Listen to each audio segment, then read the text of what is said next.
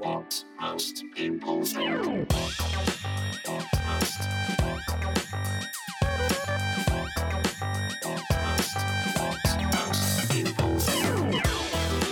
Hello and welcome to episode 120 of What Most People Think. And yeah, you're right, this is the earliest in the week it's ever gone up. If it all goes according to plan, this should be going up on a Tuesday. And since, I mean, we only did the podcast, it went up last week on a Wednesday. We had a chat uh, with Konstantin Kisin, which got quite a mixed reaction, as to say, uh, in the letters, which we'll get to later. Um, but yeah, just a week later, we've had we've had that video. You know what I mean? Just like you know, Liz Hurley wore that dress you know, cheese and wine, cheese and wine. If Boris does go, will it will it then forevermore be called "Is this his cheese and wine moment"? You know, these things get fixed in history. Uh, there've been more parties, and then Boris pulls forward elements of Plan B, which are going to a vote, which should happen on Tuesday. So this is what most people think. You know, this is a podcast which has come at things from a right of centre angle. But here, I find myself, you know, on the side where I, you know, I tweeted that I thought Boris Johnson, I'd struggle to vote for the Conservatives while Boris Johnson is still in charge. You know, there's there's a, there's a fucking limit, and I, I don't know. I'd love to think that if there was an election tomorrow, that I would stick to that, but who knows, man? I'm sure loads of Labour voters said, "Well, no, I'll never vote for them under Corbyn," and then when push came to shove, they did. So let's see where all that goes and take a deep dive on everything that's been happening. And speaking of which, it has been a weird week uh, for people on the right because you've had them turning on Andrew Neil, who, uh, of course, did that article and has been very defiantly sort of pro-vaccine passports, and actually, you know, quite quite sort of uh, aggressive towards people that haven't had theirs yet.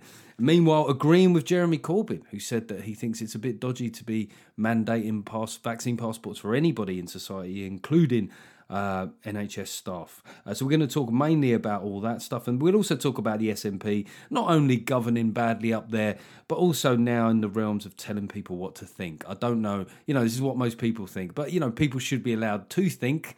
But the SNP seem to think that they can change the language on how we talk about alcoholism and addiction. It's a bit fucking rich, isn't it? It's just too much news. There's too much news, and I've been trying to keep up on all of it on basically two hours sleep while England uh, shunted their way through yet another Ashes test down under. And of course, you know, everyone said that there were, you know, there were plus points. I would say that in Test cricket, which is a five day format of the game, if you don't have a moment, you know what I mean? If you don't have a couple of hours where it's going all right, you really are shit. I mean, like even fucking Zimbabwe, you know, will have a, de- a decent partnership at some point. And if we, if we, if if if the best that we can look back on at the end of this series is that sparkling, what was it, seventy run partnership between Jos Buttler and uh, Ollie Pope, then I think it'd have been a pretty lean series. But but don't worry, don't worry. I'm not going to talk about cricket um, the whole show. Let's welcome new Patreon. So the Patreon system is the way that we keep this weekly and ad free. You'll notice there's no adverts for anything you know, on here. There's no adverts for those those things where they send you all the ingredients to make a dinner and then you make the dinner and you think you're learning loads of new recipes but the mo- it's like googling stuff online isn't it? You know the thing where you google a word and go oh, i know what that means now. No what you've learned is that you have to google that word to know what that word means and i'm not sure that we're all becoming great chefs because of Gousto. Uh, but we have a new vip patron stephen hill. Stephen hill. Stephen hill. He sounds like he sounds like the hardest kid in year 10 you know when you're in year 11 and like you've got your own hard kid in your year you're scared of them but he's your guy. And then you suddenly hear about stephen hill. Do you hear about stephen hill mate? Hear about stephen hill? He beat up a grown man mate. Beat up a grown man beat up, beat up a 28 year old outside uh, outside kfc you're like fucking hell stephen hill. The hill you heard about the hills? Dodgy family mate. Well dodgy. Do, don't even look him in the eye. It was funny, wasn't it, back in the day, how people used to sort of venerate and glorify the, these tough families. We almost needed to believe that they were more than they were. Maybe they become maybe they became tougher against their will because they needed to fulfill that role in society of the violent bogeyman. Oh mate, the hills, mate. Ah, oh, it's a dynasty, you know? And they're just thinking, well, some of us like gardening. Nah, you're the hills. You're out of order, and that's the way it should be. Uh, we've also got Nicky Nick Draper. Uh, but I presume that his mates call him Nicky Draper. Drap? Do they call you Drap? Uh, is Drap coming? Nicky Draper. You sound very much like a 90s footballer, Nicky Draper. Uh, maybe you played for Southampton. You know, one of those weird sort of Southampton players. Southampton players are never memorable. I don't know what it is about playing for Southampton. It's very, other than Matt Le Tissier, yeah. Who, who's that keeper there? Tim Flowers? He was quite good. But yeah, Nick Draper, 90s footballer, mate. You know, it maybe Nick Draper was the guy, still got the curtains. You know, like Ian Walker had. Uh, the cuss count is now defunct. Uh, it goes to next week when I have Romesh Ranganathan on the show for the Christmas special. Uh, look out for that and we will award him uh, the trophy. He doesn't know about this yet, so it should be good fun. And uh, we'll have a bit of a look back on the year and his year, and uh, I will announce the the new the what is coming in place, or maybe I'll keep that for the new year. That first week of January, shit, isn't it? I've got to have something to give the show a bit of pizzazz. So before we crack on with the main show, a thank you, a belated thank you to a guy I worked with recently called Scott Bishino, um, who I did. I hope that's the correct pronunciation, but I did um, pronunciation. I'm not even trying to do this sometimes. People are oh, you're just being stupid for an act. You go, yeah, no, not always, man. Um, Scott Bishino, he, uh, I did a corporate for him, and he worked for a company whereby that they allow him to do a podcast, right? So the corporate wasn't the usual thing that we do in comedy, which is a room full of pissed up wankers. You know what I mean? Loads of them are going to the toilet, back and forth from the toilet, doing gear. So they want to talk, right? They don't want to listen to some other twat talk. They go, oh, it's that prick for the mash report. Um, but this was a, a, a podcast, so I sat and spoke with Scott, and and Scott somehow wangled a situation in 2021 where he's able to do to express opinions that are both right and cent- right of center and not always fully woke, and I think that that is um, that is to be treasured. Uh, we, I wonder if we should have like a, um, you know, like they have the equal opportunities uh, index. You know, or Stonewall recently had their who's who's the nicest to gays index or, or whatever it was called. Maybe we should have that with like uh, non woke employers, you know, so people can kind of look. Yeah, no, these guys are pretty cool. That you know, you can still do fancy dress there. You can come as Pocahontas if you want. You know, I mean, no one's going to judge. Maybe don't come as Josef Fritzl. Uh, so yeah, big thanks to Scott. It was a pleasure to work with him, and, and a fuck you to the student students in Durham. Right, so I don't know if you saw the University of Durham had uh, this after dinner event. So they had a Christmas dinner, and then they had an after dinner speaker. It was Rod Liddle. Right, I mean, first up, that's quite a contrarian booking in the first place. You'd have to say. Um, but yeah, he goes on, and loads of them walked out even before uh, they felt. They probably felt unsafe. I haven't checked. Uh, they probably felt unsafe just because there were pigs in blankets in the room. You know. I mean, we're talking about kids that probably feel unsafe having to leave an answer phone message. So, yeah, I'm not surprised that Rod Liddle made them feel like that.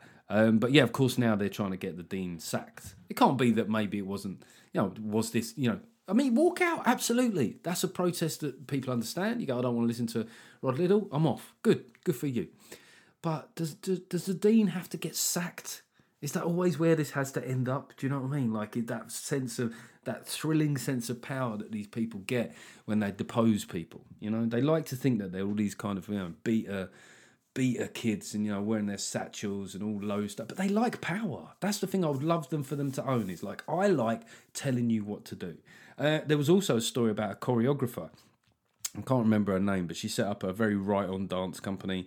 Uh, she was very feminist and uh, she had some dancers to her house and she made them dinner. Drink was taken. And then they got onto the subject of trans issues and gender critical issues, which I would say is always a great issue to get for when you're pissed around your house. You know, how could that go wrong? And um, the dancers took exception to what she was saying and the way that she said it. There were complaints, and eventually she's she's had to She's had to leave her own.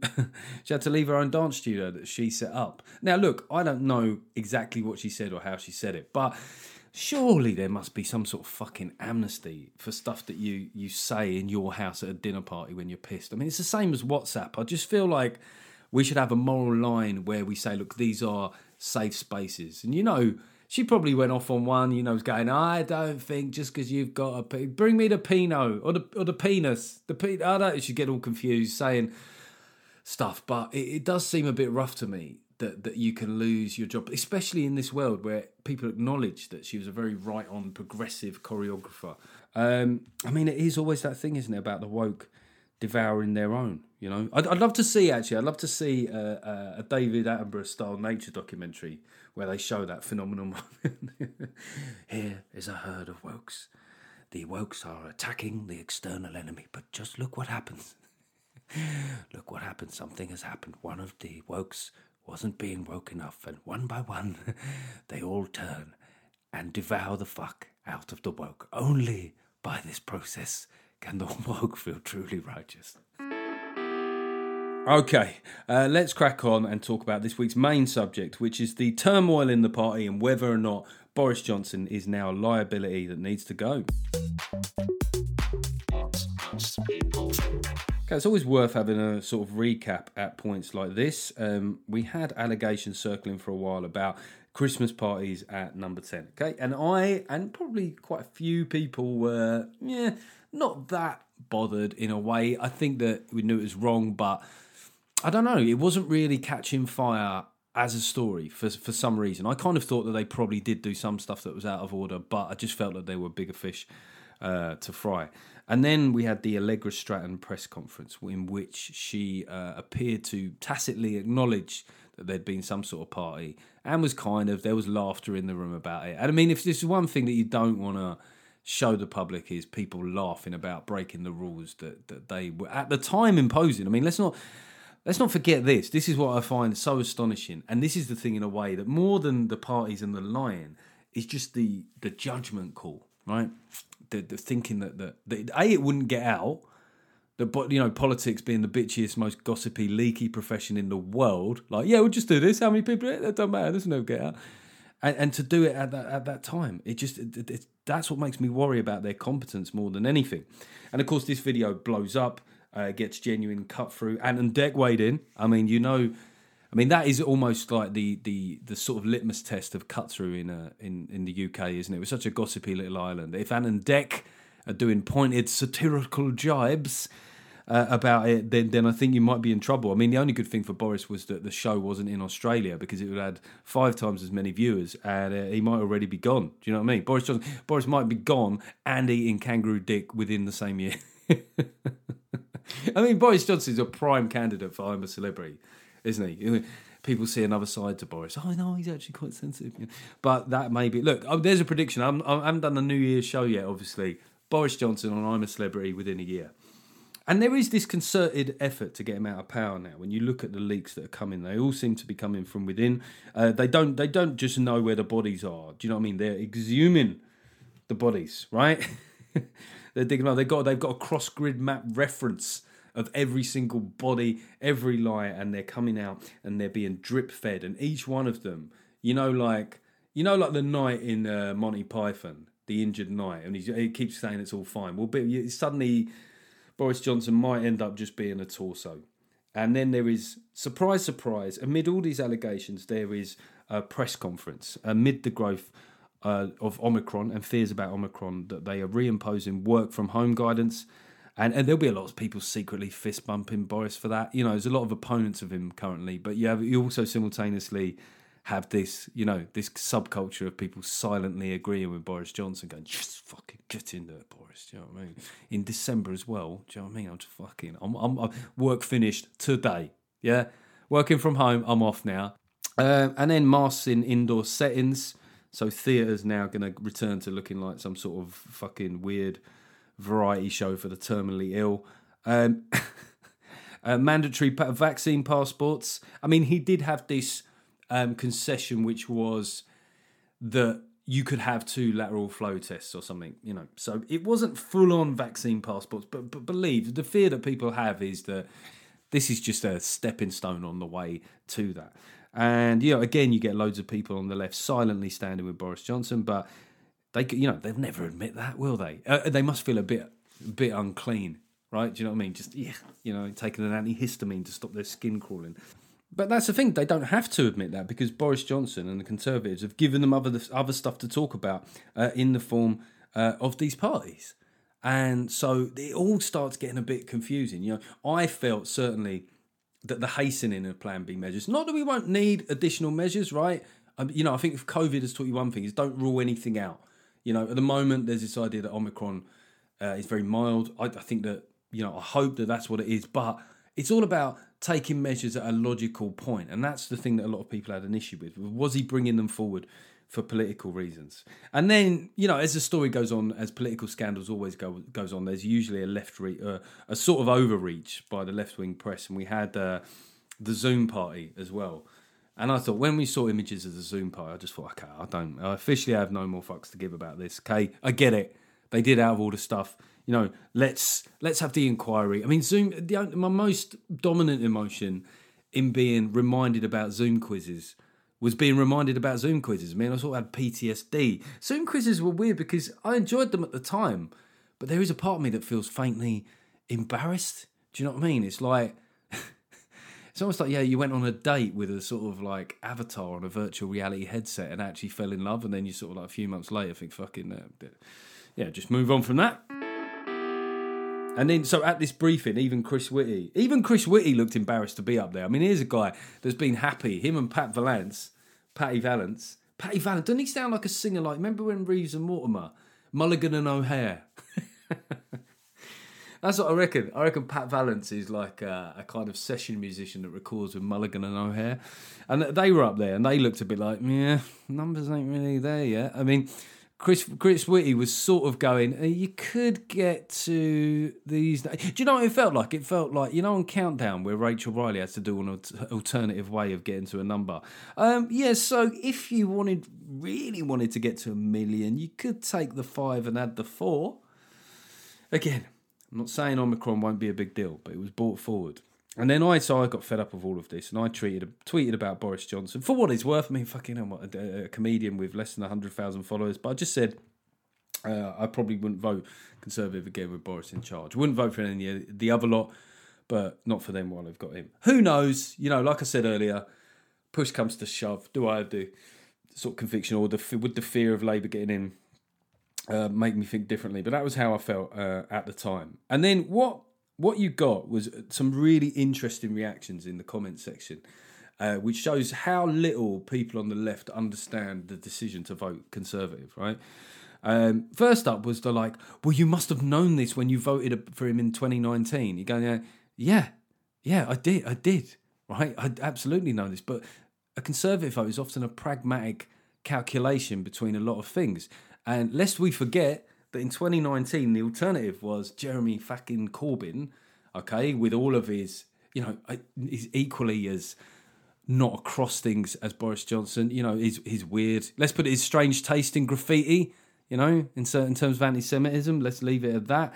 Uh, no plan for a way to get us out of Brexit limbo. And again, people mistake this. They think that that is me saying that Brexit's definitely done or it's going swimmingly well. No, I'm talking about the constitutional crisis that we were gridlocked in, and they, they didn't have a plan to get out of it one way or the other.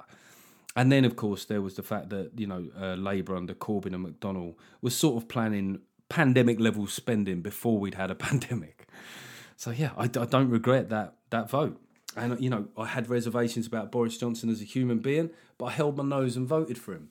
And what's interesting is you get people on the left that they, all the time they say, "Well, I held my nose and voted for Corbyn," but they don't imagine that it could work the other way. They try what they try and do is that they they like to on the left they like to put you as close to something that they find problematic as possible. You know, whether it's racism, sexism, Boris Johnson, or they would probably think that he epitomises all of those things, but they'll say things like, "Well, he's your guy, well done." Like, like, rather than it being a calibration between the least shit option, apparently I had my Boris wig on. You know, I had my "Get Brexit Done" T-shirt on, and I was in a in a little JCB driving through my my son's Lego bricks. They just like to think of themselves as intellect, well, morally superior first and foremost, but also intellectually. A few of the comments were saying, "Oh, and now Geoff finally sees it." Like, like they love the idea of the light falling from behind my eyes, and I don't. I'm not. I'm not sure that the nation has ever loved Boris Johnson in quite the way that the press, even, and some people on the left think. I think that he's got a big majority because of the alternative. Some a lot of people liked Boris. You know, he was it, the, the element of him that was a bit of a laugh did have appeal, more appeal back then. I would say. But like, forget what Labour would do. Labour's campaign was shit as well. It was weirdly crap weirdly bad, especially considering how effective the campaign was in 2017. So you put all those things together, and the 80 seat majority kind of goes down as well. It's all about Boris. I'm not. I'm not sure it was, but they like to believe, don't they, that there's this group of idiots constantly being taken uh, in. You know, once again, you were duped, Geoff. You were duped on Brexit. You were duped by Boris. No, in every situation, I took my own political instincts and the least worst option. Um, but I do wonder if it is a bit. My biggest reservation about Boris going now is that it is a bit democratically dodgy, isn't it? for the last three prime ministers to have left office not because of a public vote. I think I you know I'm old fashioned. I think that maybe the public should decide, but that would be three times on the spin that they wouldn't have. Um, and there might be that, that most people would want him to leave office now, but kind of good if that went to a vote, but maybe that's not possible, you know? And a time when who knows what's going to happen with Omicron, you might need a moral mandate. You might need, you know, to impose. I don't want any more restrictions, but there might be broad support for them, and and he won't have that moral mandate, depending on how this inquiry goes. But who would um who would replace him? Well, I did a, I did an unscientific Twitter poll. I mean, fucking everything on Twitter is unscientific, and I put the options as Sajid, uh, Rishi, Liz Truss, and Jeremy Hunt. You know, because obviously this Conservative Party is so racist that most of the top contenders to be prime minister are non-white, and there's a woman on there. And it came back. It was Sajid uh, was ten percent. I was surprised at that. I thought Sajid might do a bit better. You know, he's shown a bit of backbone and stuff. Uh, I quite like him. He's he's got a lot of experience. Uh, Rishi forty four percent. He was the top one. Uh, Liz Truss was about twenty seven percent, and Jeremy Hunt about twenty percent. Um, I got to say, of those options, I, just don't know about Liz Truss. She does seem like does seem like she could have a bit of a white wine werewolf in her. Do you know what I mean? you know, when you're at a party and just sometimes you're doing that scared look over the shoulders, going "fuck," you know. What most people think. So you know, I think that they have some reasonable candidates to come in. I don't know how Rishi would perform with the wider electorate. It would certainly challenge a lot of the Labour narratives about the Conservative Party. He's young, he's a British Asian, but cru- crucially, I think um, he is a bit conservative. You know, which I think that you know might be a good thing for the Conservative Party to go back to. But let's not get ahead of ourselves. Boris Johnson has ridden things out before, right? And and they have already made quite a smart move in terms of how this vote is going to go to the Commons. I think on Tuesday, um, is they've broken it up. You know, where there's face masks in one thing and working from home another, and then vaccine passports, and then mandatory vaccines for NHS staff. So what might happen is that Labour will sort of have to get this across the line, and that won't play out well with a hard left.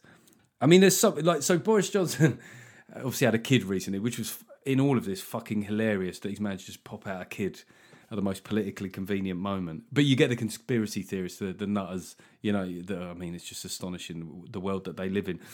But Keir Starmer then went on uh, Twitter and congratulated him and wished his family health and happiness. And this did not play out well. You know, they don't they don't want someone being grown up and a human being. There was, but there was some funny comments. The best one of which was someone saying, "Did you guide him in, Keir?" a lot of accusations that Keir Starmer's going to be a godfather. They don't want that. The hard left don't want that. They won't like. They won't accept Starmer until he just runs across from the dispatch box and fucking shivs Boris live on air. Do you know what I mean? Just just fucking jacks a shiv into his lower back. Um, they don't realise that being leader, leader of the opposition, part of the job is to congratulate people on things like that. And you know, in terms of um, restrictions, yeah, I try to be open minded. Maybe the face mask thing, maybe it is just a a relatively small thing. I, I, it doesn't feel like that to me, but I'm trying to be open minded. But these all this stuff comes with its own harm, and we're already talking about um, GPs throwing um, more appointments into next year because, as we all know about cancer, it's very you know if you just give it a heads up, if you give cancer a heads up that you know he's going to have to wait, it'll just go yeah no got it. Cheers, heads up, Geoff. We'll just stop met- metastasizing or whatever the fuck it is. Uh, or if you've got a grumbling appendix, oh yeah no it's fine it's fine. Oh my hernia, yeah I'll just uh, hey hernia, uh, if you could just chill maybe uh, until Valentine's Day. they all come with their own harm. And I think that's sometimes what people on this side of the argument just want to acknowledge. It's not a zero sum game. You can't just continually save today at the expense of tomorrow. You have to look at the the cumulative harm that come, is coming down the road. But just coming back to Boris Johnson, you know, and his immediate prospects, it's very hard for me. I find it a bit un- if, and it certainly seems like he has, if he has hastened these measures because it's politically convenient. I'm not saying that they wouldn't have come in eventually, but if he has hastened them to provide distraction from a political scandal, then it's really hard to get past that man because you're playing with fucking millions of people's lives. But you know, is, he's low at the moment. He's he is a fighter, but it is hard to see how he could recover sufficiently to be a good candidate for the Conservatives at the next general election.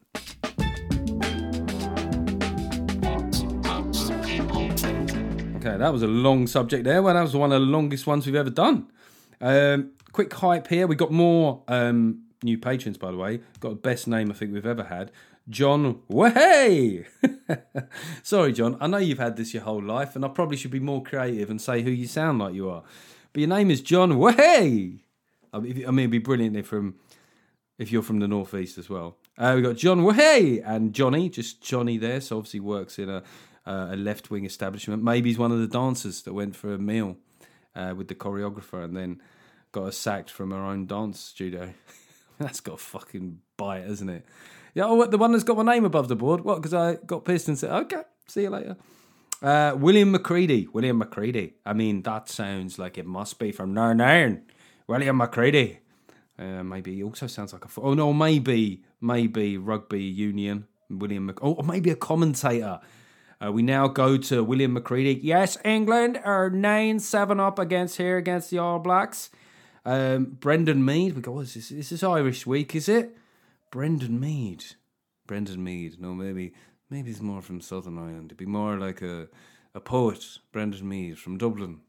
Brendan Mead. I did hear the owl cast its wizened sounds across the tundra of well, it wasn't bad actually. I'm a fucking I'm all right poems, do you know what I mean? And then George Sinclair. George Sinclair.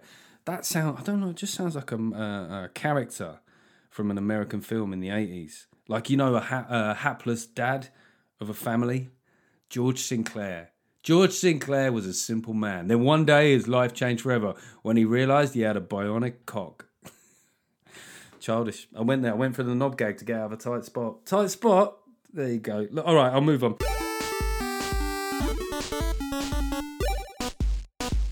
Talk a bit about the SNP here. We haven't spoke about them for a while, and I, I do think to a degree, as much as she would never like to countenance it or admit it, Boris and Nicola, they ain't so fucking different, are they? You know, they like any opportunity to remind you who's in charge.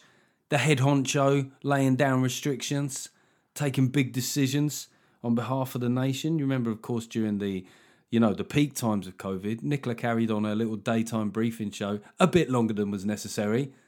Do you know what I mean? Like I was, I was, at one point, I was sure she was trying to sort of pilot a, a sort of loose women style political Scottish chat show.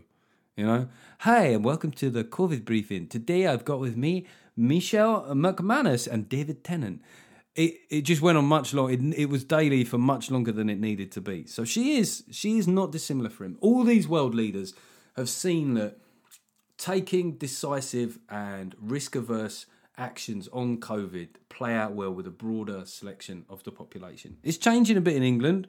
Polling suggests it's changing, but you know you still see that 63 percent of people support vaccine passports. So they're sort of playing to the gallery.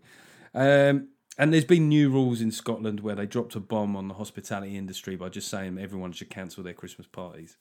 No heads up, just straight up cancel your Christmas parties. All these places, all these venues that have been buying in, you know, supplies, beer, barrels of beer, just eh, just just fucked them. She just fucked them. She just gut punched them. You know what I mean? Gut punched them, and then did that thing. You know, like in the movies where the tough guy will then try and help the person that they've hurt and say, You okay? Breathe, breathe. That's what she did. She was like, We are squarely behind industry in this country. Here's another little dig in the kidneys. And another rule that I noticed, which I thought was interesting, was that from the 11th of December, household contacts of all COVID cases will have to isolate for 10 days. So we're back in fucking pin, pingdemic style territory here in Scotland. But this is the crucial bit.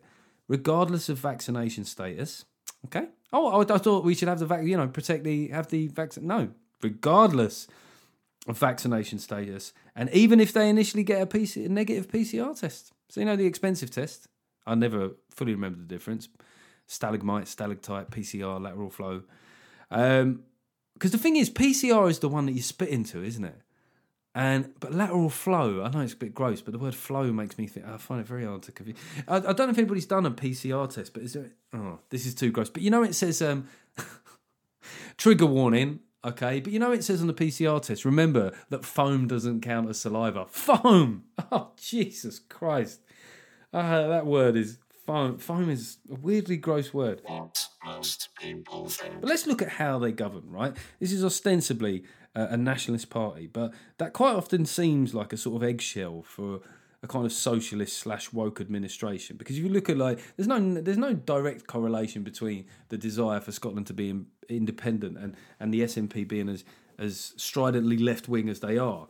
And there was a classic case of overreach this last week where they had an announcement about because of course oh, Scotland have a lot of the worst figures in Europe on uh, drink and drug abuse. You know, some people say the best, depending on how you view uh, an interesting lifestyle.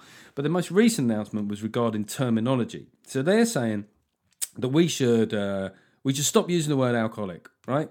Okay, you know that word that everyone understands. Yeah, you know that word that is in the name of the biggest charity to help people recover from alcoholism, Alcoholics Anonymous. You know, it's going to be very anonymous now because you can't use the fucking word, can't say it. You know, you don't think we stand and we go, my name's Jim and I'm al- alcoholic. Well, here's the new thing you've got to say. Oh, my name's Jim and I'm a person with harmful alcoholic use, alcohol use. I mean, yeah, that really going to get the meeting off to a flyer, isn't it? Um, you can't call them junkie now. I mean, junkie is, is quite a negative one, but they're going to change that to person with problematic drug use. I'm a person with problem. It's just people don't talk like this but they've got to get problematic in. Of course, that is a, that is a, on the kind of left wing bingo. That is pretty high up the list. Uh, instead of clean as well, you know, this was I always thought that somebody who'd managed to sort of exclude drugs from their life, the word clean was actually quite a positive word. But no, you've got to change this to abstinent person who has stopped using drugs. Oh yeah, I've been abstinent. You know when they say I've been clean for thirty days, I've been clean for a year. I've been abstinent person who stopped using drugs for thirty days. I'm I'm already tapped out. Okay, yeah, I'm we there's no card for that. Okay, they don't give you a little chip for that. It's a fucking mouthful. I just don't know who sits around. Who sits around? Who gets paid? How much do they get paid to make these sort of decisions? And I do think it is a bit, you know, because there are increasingly people in Scotland that are, you know, concerned at how authoritarian their government has been, you know, particularly in co- comparison to England over the how the strictness and the immediacy of COVID measures. And then it's almost like a slap in the face, not on the level of maybe having Christmas parties, but oh right, is this what you're is this what you're dicking around with? Words. You got time to worry about words. It was it was almost like when the um, do you remember PETA or Peter, the the against the cruelty of whatever of animals, um, when they said that you know we should change phrases like kill kill two birds with one stone to feed two birds with one scone. Do you remember that? it didn't even scan because you could only you'd have to say scone for it to rhyme. It just this is up there with that mad sort of shit, and I just wonder like what is the SNP? You know, we spoke about what's Boris's mandate to make big decisions when he. You, you know, when part of the conservative offer is about taking personal responsibility, and he rarely seems to take personal responsibility for anything. What is the SNP's mandate to govern in this way, right? What is it about the nationalist project that allows them to sit around just just deciding on random fucking word changes. You know, I think that that is politically a weird time to to release that. I, I don't know if when you look at like highest drugs and alcohol deaths in Europe, I think, or certainly among the highest, I don't think that the way out of this uh, is different words. I mean, it's mad when you say it. Yeah, I, I think that what most people think is what you really need is strong policies on on treatment Uh, but no, no, the words. All right, yeah, no, we'll have different words. Let's just, just go out on the streets of Glasgow. Let's just go and speak to all the junkies, tell them they're no longer called junkies, and uh, let the healing begin.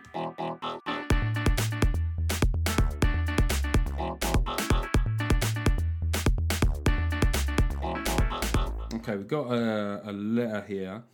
Um, so this as I said, there's a couple of people that were annoyed with me about the, some of the things that Co- uh, Konstantin said about COVID. So he said that he'd had COVID and he didn't have the vaccination uh, because he doesn't need to because he's had COVID. He proved that he can recover from it. And the point has been made by a couple of people that obviously with different variants you can't be sure. And you know, so he was obviously pro-vaccine people. I would think that in my reaction um, on when we were talking, I think I, I certainly seemed surprised, but that's always my point. I'm not here to tell people that they're wrong about stuff. I want to hear largely what they think. Every once in a while, I'll gently challenge something. But if that's what he thinks is that the experience of having COVID uh, and recovering from it, it gives him enough reassurance to not have the vaccination. That's his choice. I'm pro-vaccination. I will have the booster. You know, I, I wish more people had did have the vaccination. You know, I don't think that it's the magic fucking silver bullet that we were promised. What was it? 15 million jabs to get out of this. Three weeks to flatten the curve. Just 50 million jabs to get out of it. 50 million jabs a week to get out of this. That's the problem at the moment. Is there was a long time with vaccinations where it was a very easy, you know, follow the science rule, but it's become the mud. The, the waters have been muddied, and, and you know there are there. Are, I mean, there's no doubt about it that the for me it seems fucking obvious that unvaccinated people are way way more likely to uh, to end up in hospital with ser- serious illness. But I just don't know if the answer is is fucking coercion. You know what I mean? Not even coercion. There was um, what was it, Baroness? What's the name? The one off uh, The Apprentice. Karren Brady. That's the one. Dated that footballer. I mean, that's the worst thing about bloke like me. Everything that she's done in her life and she's achieved in business. I'm like, oh yeah, wasn't she banging Paul Peschisolido? ah, grow up, Geoff. But uh, but yeah, she basically said that you know let's not punish them, but let's make their lives harder and more expensive. I mean, bearing in mind that you know vaccine, this is vaccine passports and mandatory vaccinations and fines for all of that are much more likely to affect the least well off. You know, people from uh, God, it's not BAME now, is it? Not even minority ethnic. I mean, it just feels worse. Say people, non-white people. How is that fucking better? This is one of the problems with constantly re rejigging the language people just seem to dispense with the idea of kind of persuading people and winning people over. And I do I do worry that that a lot of what's happening now is going to lead to a very not not like the majority of society, but I feel like you know it's about fifteen, maybe twenty percent of people in this country that are very freaked out now by the level of state intervention, and you might get not anarchist parties as such, but people that are really, really quite violently libertarian. that sounds like a weird thing to be, doesn't it? Violently liber- libertarian yeah. Oh, he was uh, he was a militant liberal democrat. he was a radicalized centrist. But yeah, that, that's what that's what I worry about. You know, at the end of the day, I'm a moderate person, and I fear that what a lot of what's happening now is all about saving today. And when we look at tomorrow with health outcomes and what's going to happen to the political landscape, we're going to see some really bad effects coming off the back of this. But I appreciate you getting in touch. Oh, sorry, quickly. And one of the other things from the letter was people wanted to know about the experience of sitting with Richard Burgon. Um, yeah, I mean, like I sat next to him. He was quite nice to me on cross questions. Uh, by the way, if you haven't seen it, just so where he came to notoriety, I was on a an episode of Iain Dale's fantastic cross questions recently. I was sitting next to Richard Burgon, and uh, he got on the subject of China. Um, and just to show Trump's influence, by the way, can you even think of that word without hearing his voice? I mean, that is a catchphrase and a half, isn't it? China. And uh, Richard Burgon, after Tory MP Tim Loughton had basically said that he stood up against the Chinese treatment of the Uyghur Muslims and also Tibet and had, you know, been blacklisted by the Chinese state and had his assets frozen. Richard Burgon then went on this bizarre rant, anti West rant, and started talking about the Hiroshima bombs. and Iain Dale was just patiently going, um, yeah, but you know, you could say that some of the stuff the Chinese is doing is out of order. He was like, uh, no, I think maybe get the UN in there to, oh, what the UN in to examine what's happening to the Uyghurs. In the same way that your boss Corbyn said that the Russians should investigate what happened in Salisbury. He just went off on one, and it was just astonishing. And everyone, all of us were looking at him like, Richard, man, this is going to go viral. You're going to look like a tit. And he just didn't seem to care. Didn't seem to care. And I just kept quite quiet because I've learned that, you know, when you're never interrupt when your enemy is busy defeating himself. And then when it finished, he was like, all right, see you later, everyone. You know, he doesn't even know. He doesn't even fucking know. Okay, uh, as ever, at the end of the show here, we do the reviews. If you leave me a five star review on uh, iTunes, I'll read it out. But thank you for all the good reviews that I get anywhere that you are currently posting them. And there we got one this week. We got one this week, and it makes no sense. This is from Heavier Man, and it says, uh, "I think what most people juice are oranges. Five stars." Right. Okay then. All right. Okay. Well, um, what what a bombshell uh, on which to end this week. I can't. I can't do anything with that. He's just fucked my mind there. But um, listen, I hope that you. I'm not going to do that thing. We start. I've started to hear it again with COVID. People going, "Stay safe, yeah. Stay safe." Look, this is a, a, nasty virus in a lot of cases. Not not for most healthy people of a certain age, but some people it is. But let's not talk, okay, like we're we're paratroopers as part of the D-Day landing when we're going up the fucking co-op. All right, oh, stay safe, stay rational.